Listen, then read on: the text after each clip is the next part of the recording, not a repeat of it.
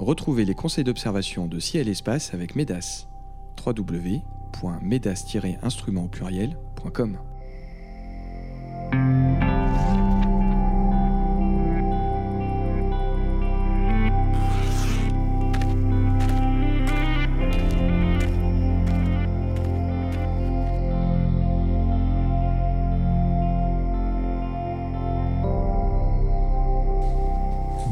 bienvenue sur les podcasts de Ciel et Espace pour une nouvelle émission consacrée aux éphémérides.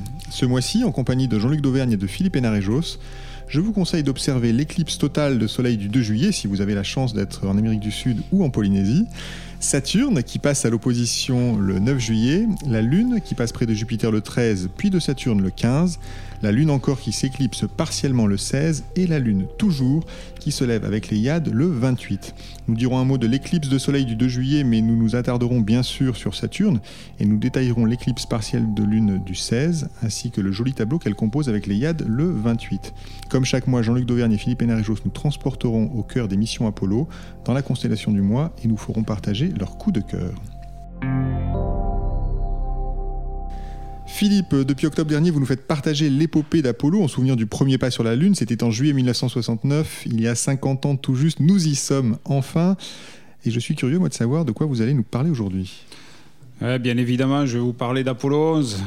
Mais euh, en préparant cette chronique, je me suis demandé, mais qu'est-ce que je vais bien pouvoir raconter sur cette mission qui n'a pas déjà été dit mille fois dans les nombreux ouvrages qui sont parus euh, sur le programme Apollo, j'en sais quelque chose, ou dans l'un des documentaires qui rythment nos soirées jusqu'au 21 juillet, date à laquelle, vous l'avez dit, il y a 50 ans, Neil Armstrong a été le premier à poser le pied sur la Lune.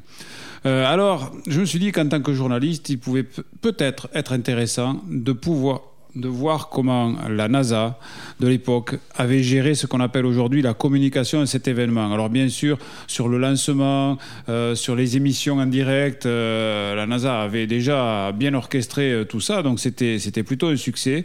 Mais malgré tout, sur ce plan, à bien y regarder, il m'apparaît que l'opération a ressemblé quand même, sur le plan technique, à un échec qui aurait réussi malgré tout. Un raté, alors pourquoi un raté? Euh, Après tout, il y a, comme je le disais, il y a 600 millions de personnes qui ont pu suivre l'événement en direct euh, à la télé ou à la radio. À l'époque, cela représente quand même le sixième de l'humanité.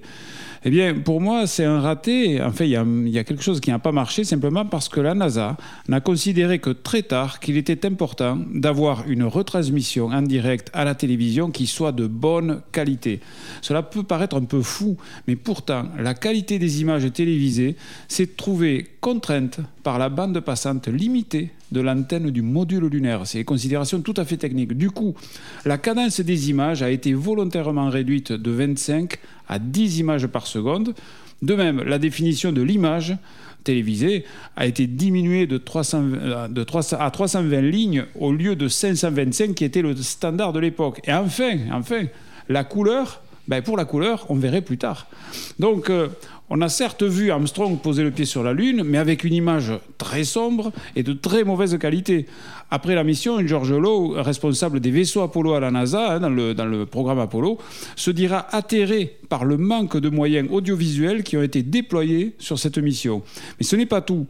Pour les premiers hommes à marcher sur la Lune, la NASA a acquis des boîtiers photos de marque Hasselblad très performants. On pouvait donc s'attendre à des photographies de qualité. Alors sur le plan technique, ça a été le cas, les photos étaient très belles. Mais l'agence américaine a été quelque peu pingre en ne donnant aux astronautes qu'un seul boîtier photo.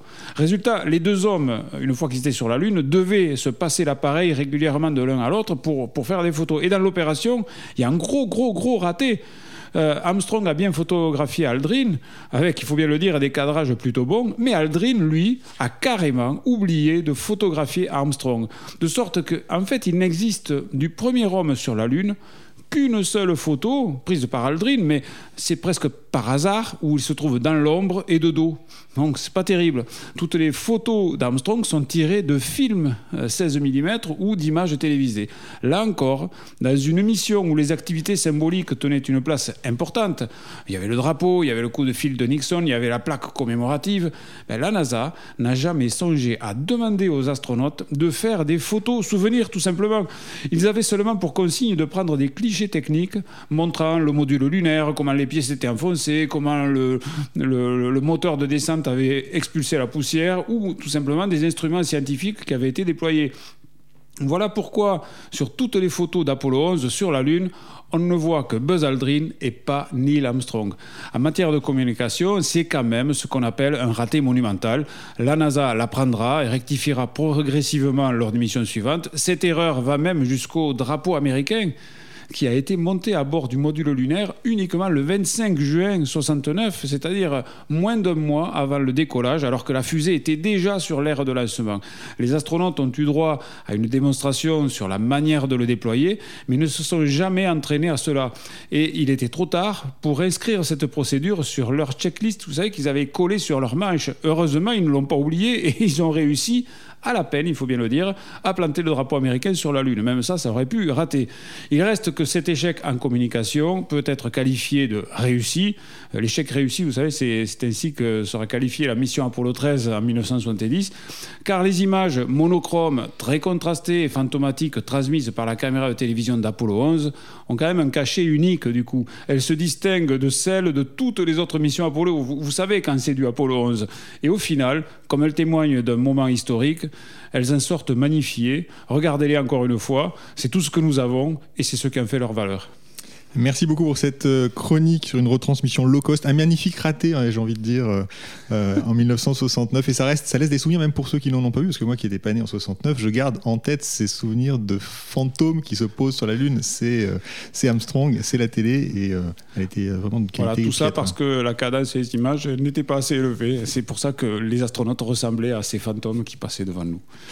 On passe maintenant aux événements du ciel avec pour commencer euh, quelques mots sur l'éclipse totale de ce 2 juillet. Alors elle n'est pas visible en, en Europe, Jean-Luc, mais pour les passionnés d'astronomie, c'est quand même une éclipse de choix. Oui, bien sûr, il y a toujours un, certain nombre de passionnés qui voyagent à travers le monde pour suivre les éclipses.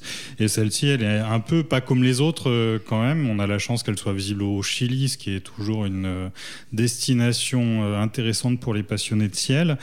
Et quand on est au Chili, évidemment, il y a des observatoires un peu partout. Donc on a une chance que ça passe sur des observatoires. Et là, c'est bel et bien le cas.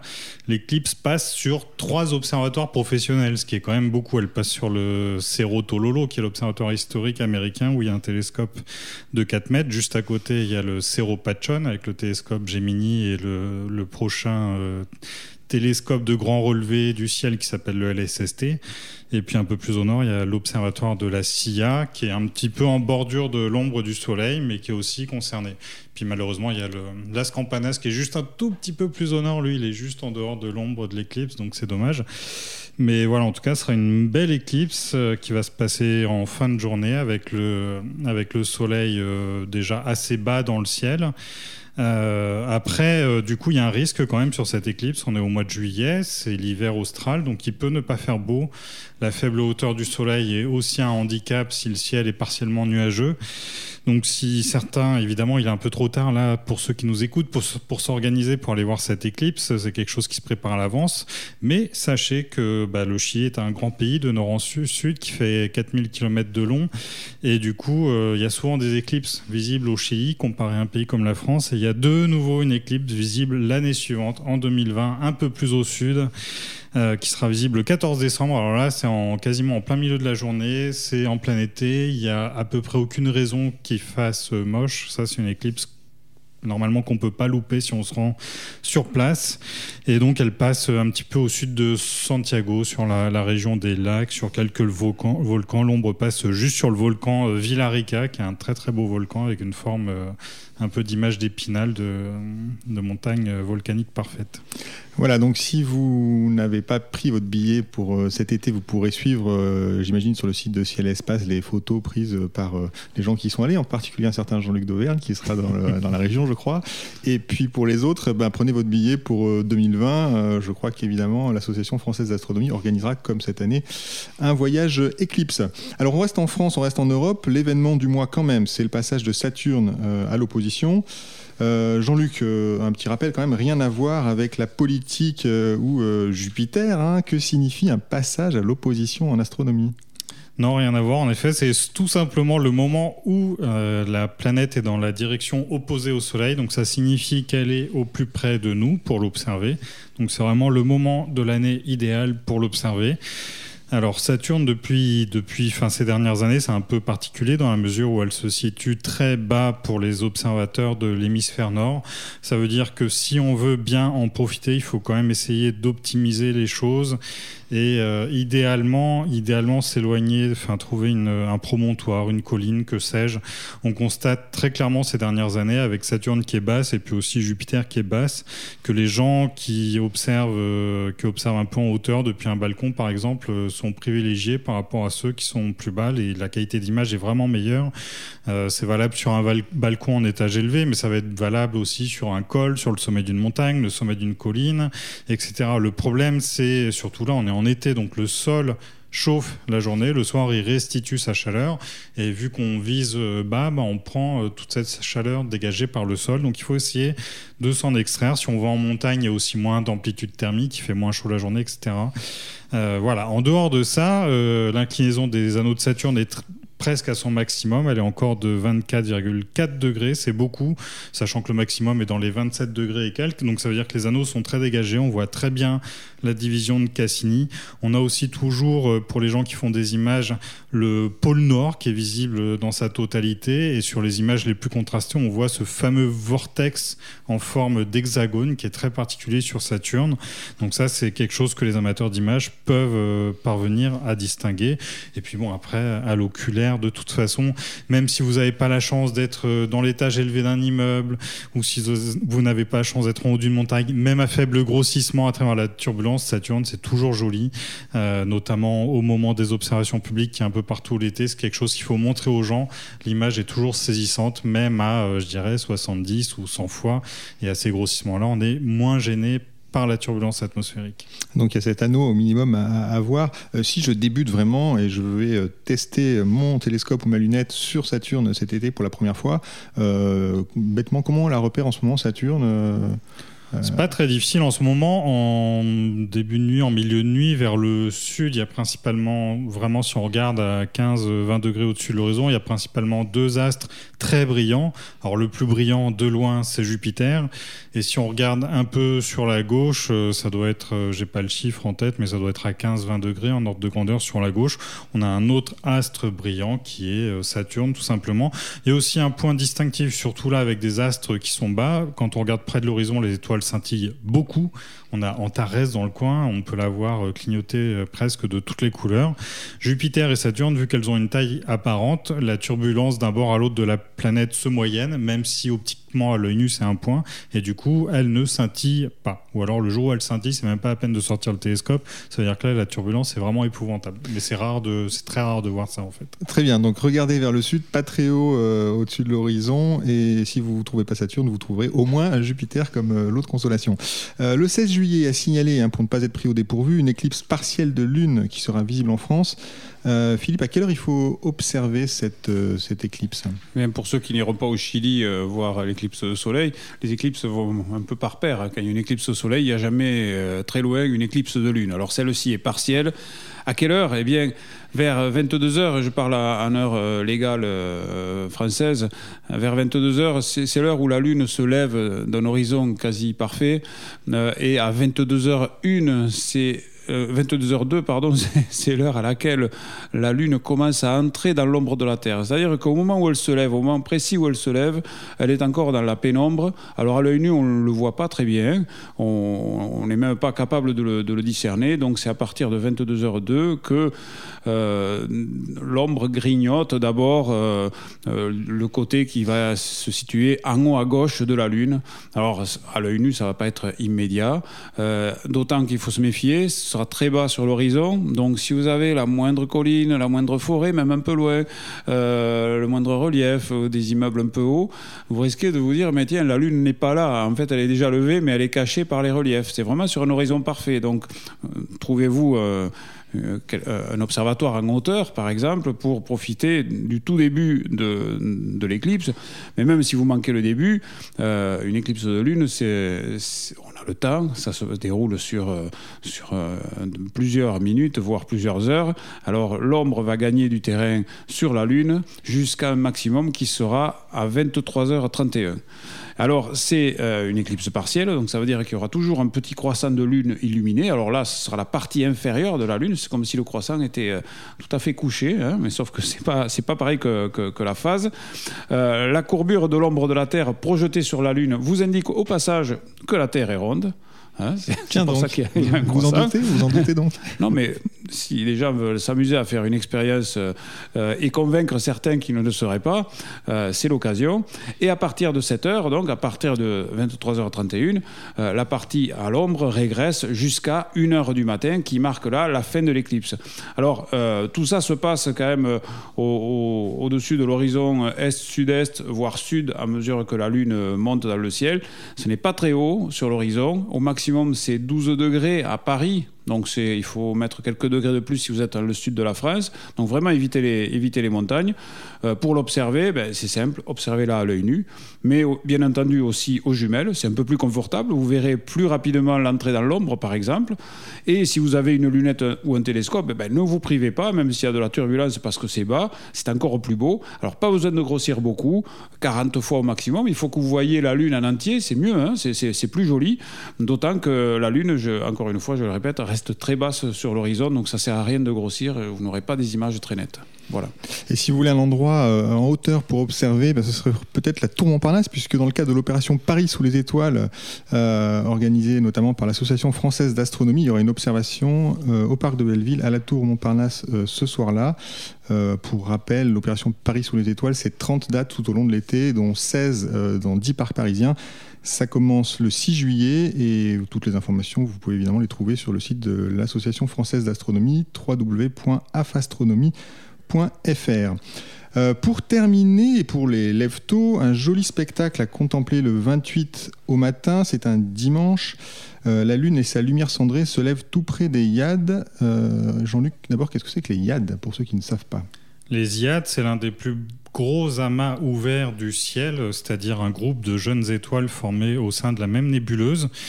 Euh, donc c'est l'un des plus beaux qu'on puisse voir, tout simplement parce qu'on le voit à l'œil nu, juste à côté de l'étoile Aldébaran dans le taureau. Visuellement, on a l'impression qu'Aldébaran fait partie de ce groupe d'étoiles, mais en fait, euh, non, Aldébaran est, pas située dans le même plan, elle est juste dans la même ligne de visée par hasard.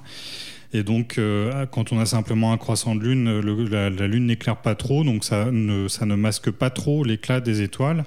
Et donc là, on a vraiment un beau rassemblement entre cet amas d'étoiles, la Lune, et puis Aldébaran. La Lune est seulement à un peu moins de 2 degrés d'Aldébaran, c'est très proche. Donc c'est quelque chose qui mérite d'être contemplé. Pourquoi pas en attendant même d'avoir euh, les premières lueurs de l'aube. Enfin, je pense en particulier aux gens qui voudraient faire des photos. Le, fond de ciel sera encore plus joli s'il commence à se teinter d'un dégradé euh, qui va du bleu vers le, vers le rose orangé.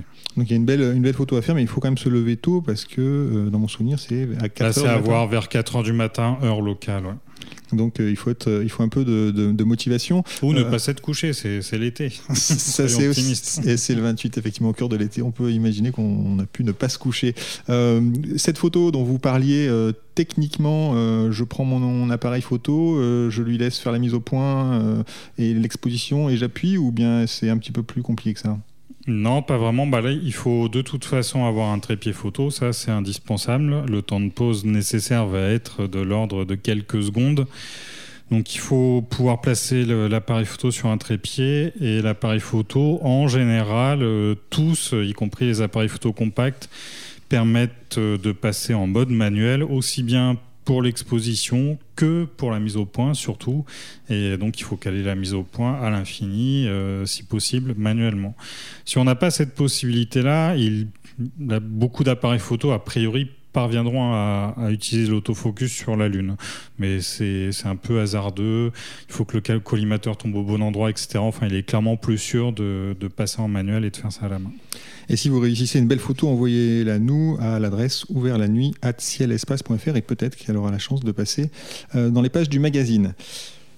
C'est maintenant l'heure de notre promenade mensuelle dans une constellation choisie par vos soins. Jean-Luc, ce mois-ci, je crois que vous nous invitez dans les constellations de la flèche et du petit renard, c'est ça? C'est ça. Exceptionnellement, on va en prendre deux d'un coup, euh, parce que la flèche et le petit renard, c'est des constellations très petites, situées en pleine voie lactée, au, beau milieu du triangle d'été. Donc c'est une zone assez facile à, localiser. Dans le ciel, on a ces trois jalons euh, caractéristiques du ciel d'été donc avec Deneb, euh, Vega et Altaïr.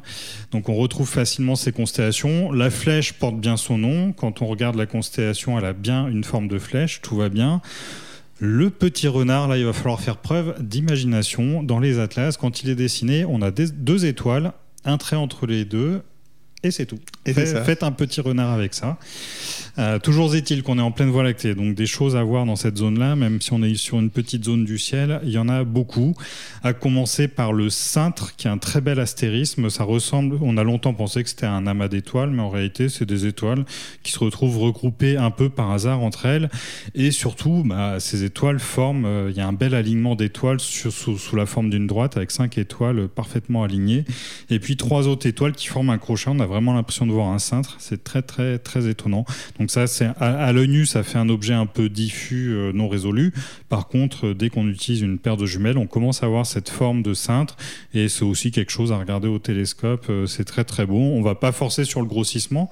C'est un astérisme qui est assez gros dans le ciel, donc un grossissement de l'ordre de 30 à 50 fois qu'on vient parfaitement sur une cible comme celle-ci. Alors après, on a d'autres cibles non moins intéressantes, en particulier M71. M71, en fait, c'est euh, c'est un amas euh, globulaire.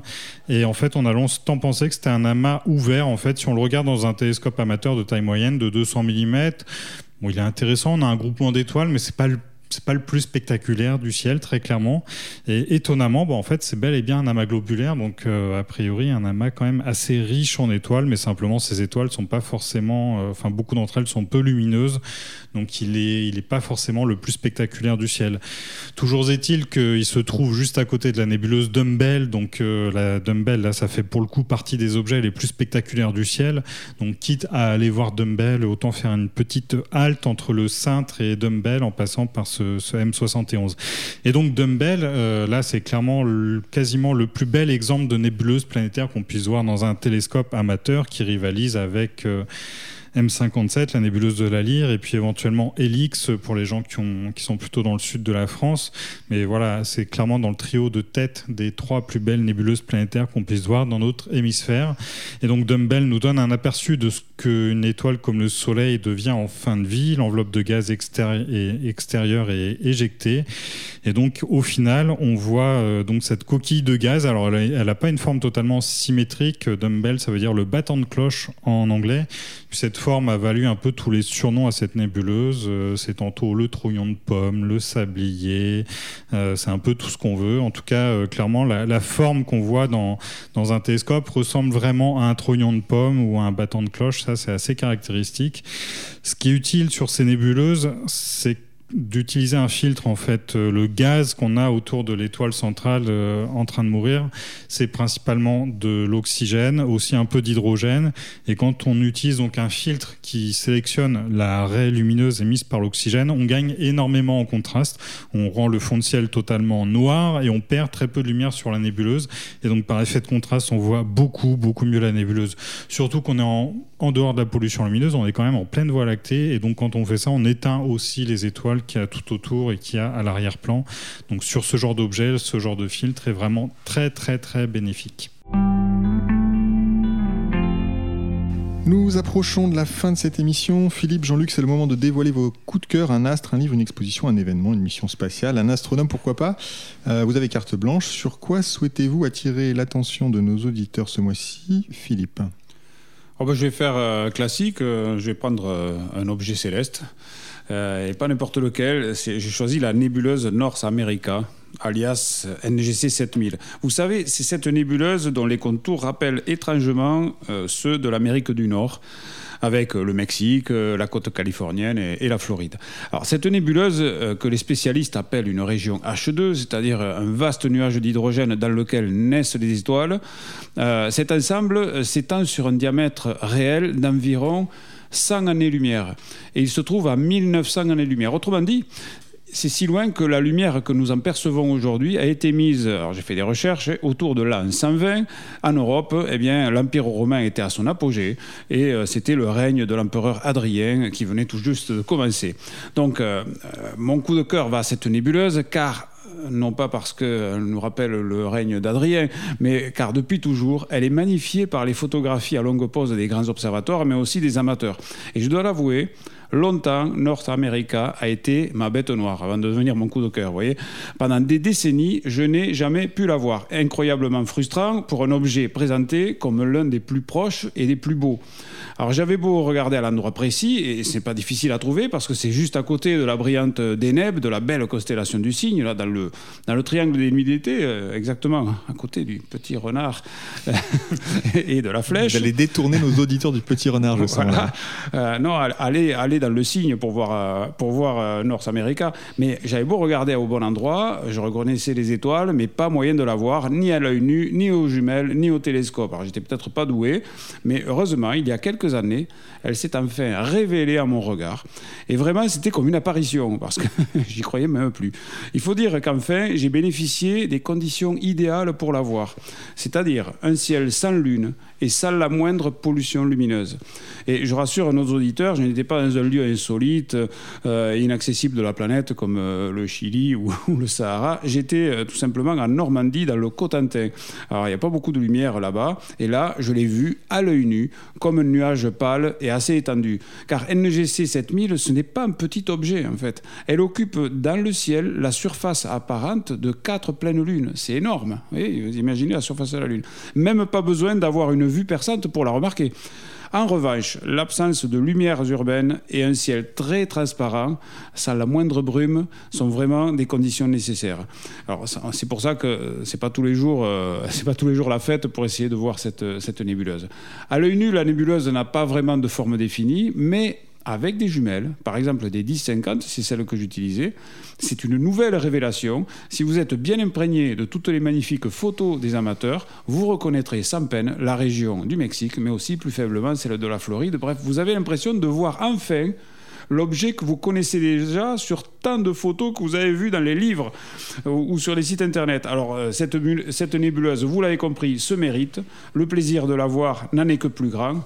Et c'est mon coup de cœur pour ce mois de juillet. Et vous m'avez convaincu, moi je rends mon billet pour le Chili, je vais dans le Cotentin cet été. Jean-Luc, votre coup de cœur du mois, ça va être quoi? Alors c'est un autre événement un peu complémentaire de l'observation de l'éclipse qu'on a évoqué tout à l'heure, qui s'appelle On the Moon Again, donc un événement qui nous invite à observer la Lune, évidemment. C'est la première édition euh, qui a lieu à l'occasion des 50 ans d'Apollo. C'est un événement international, mais euh, d'origine française. Donc en fait, l'idée, c'est de demander aux astronomes amateurs de descendre en bas de chez eux avec euh, leur télescope et de montrer tout simplement la Lune aux passants. Donc c'est une, démarche un peu différente de celle qu'on a l'habitude de faire chez nous à l'Association française d'astronomie avec les Nuits des Étoiles, où là, les gens sont déjà des gens un peu alertés, qui font l'effort d'aller dans des clubs d'astronomie pour aller mettre l'œil derrière l'oculaire d'un télescope. Ici, l'idée est vraiment d'aller capter les gens qui ne feront même pas cette démarche une seule fois dans leur vie. Donc euh, tout simplement les passants et qui au détour euh, d'une balade euh, le soir vont avoir la surprise de voir sans doute pour la première fois la Lune à l'oculaire d'un télescope. C'est quelque chose qui s'est fait assez longtemps, enfin notamment John Dobson qui est assez connu pour les télescopes peu coûteux à fabriquer qu'il a inventé. Euh, John Dobson avait l'habitude de faire ça dans les rues des États-Unis. Il descendait avec ses gros télescopes, ses gros Dobson de, de 500, 600 mm de diamètre et il montrait le ciel aux passants. Et c'est quelque chose en fait qui fonctionne euh, très très bien. Et donc ça, je ne sais plus si j'ai dit les dates, c'est les 12 euh, et 13 juillet. Oui, eh j'en profite de rebondir là-dessus. Je me suis inscrit en tant qu'astronome amateur et je ferai euh, euh, mon devoir. Je montrerai le ciel aux passants euh, qui, j'espère, seront nombreux dans un petit village des Corbières à Duyac sous Pertus le 12 juillet, puisque je serai en vacances. Oui, j'espère pouvoir faire partager et montrer les sites d'atterrissage des des missions Apollo aux passants et Jean-Luc m'a d'ailleurs prêté un oculaire réticulé pour qu'il y ait une flèche qui indique où c'est. Voilà. Très bien, alors rendez-vous donc le 12 euh, et 13 juillet, quelque part en France, pour euh, cette opération On the Moon Again, dont l'AFA d'ailleurs est aussi euh, partenaire. les éphémérides radio de Ciel sont terminés pour ce mois-ci. Merci à Philippe Hénarejos et à Jean-Luc Dauvergne pour leur conseil d'observation. Merci à Nicolas Franco qui réalise cette émission. Elle a été présentée comme chaque mois par David Fossé. Bonnes observations à tous. Par exemple, d'ailleurs, dans le cadre de Paris sous les étoiles, qui, euh, je l'ai dit, est organisé par l'AFA et aussi la ville de Paris, du 6 juillet au 31 août à Paris. Bonnes vacances pour ceux qui en prennent évidemment, et rendez-vous au mois d'août, ainsi que dans les pages de notre magazine et sur le site web de Ciel et Espace.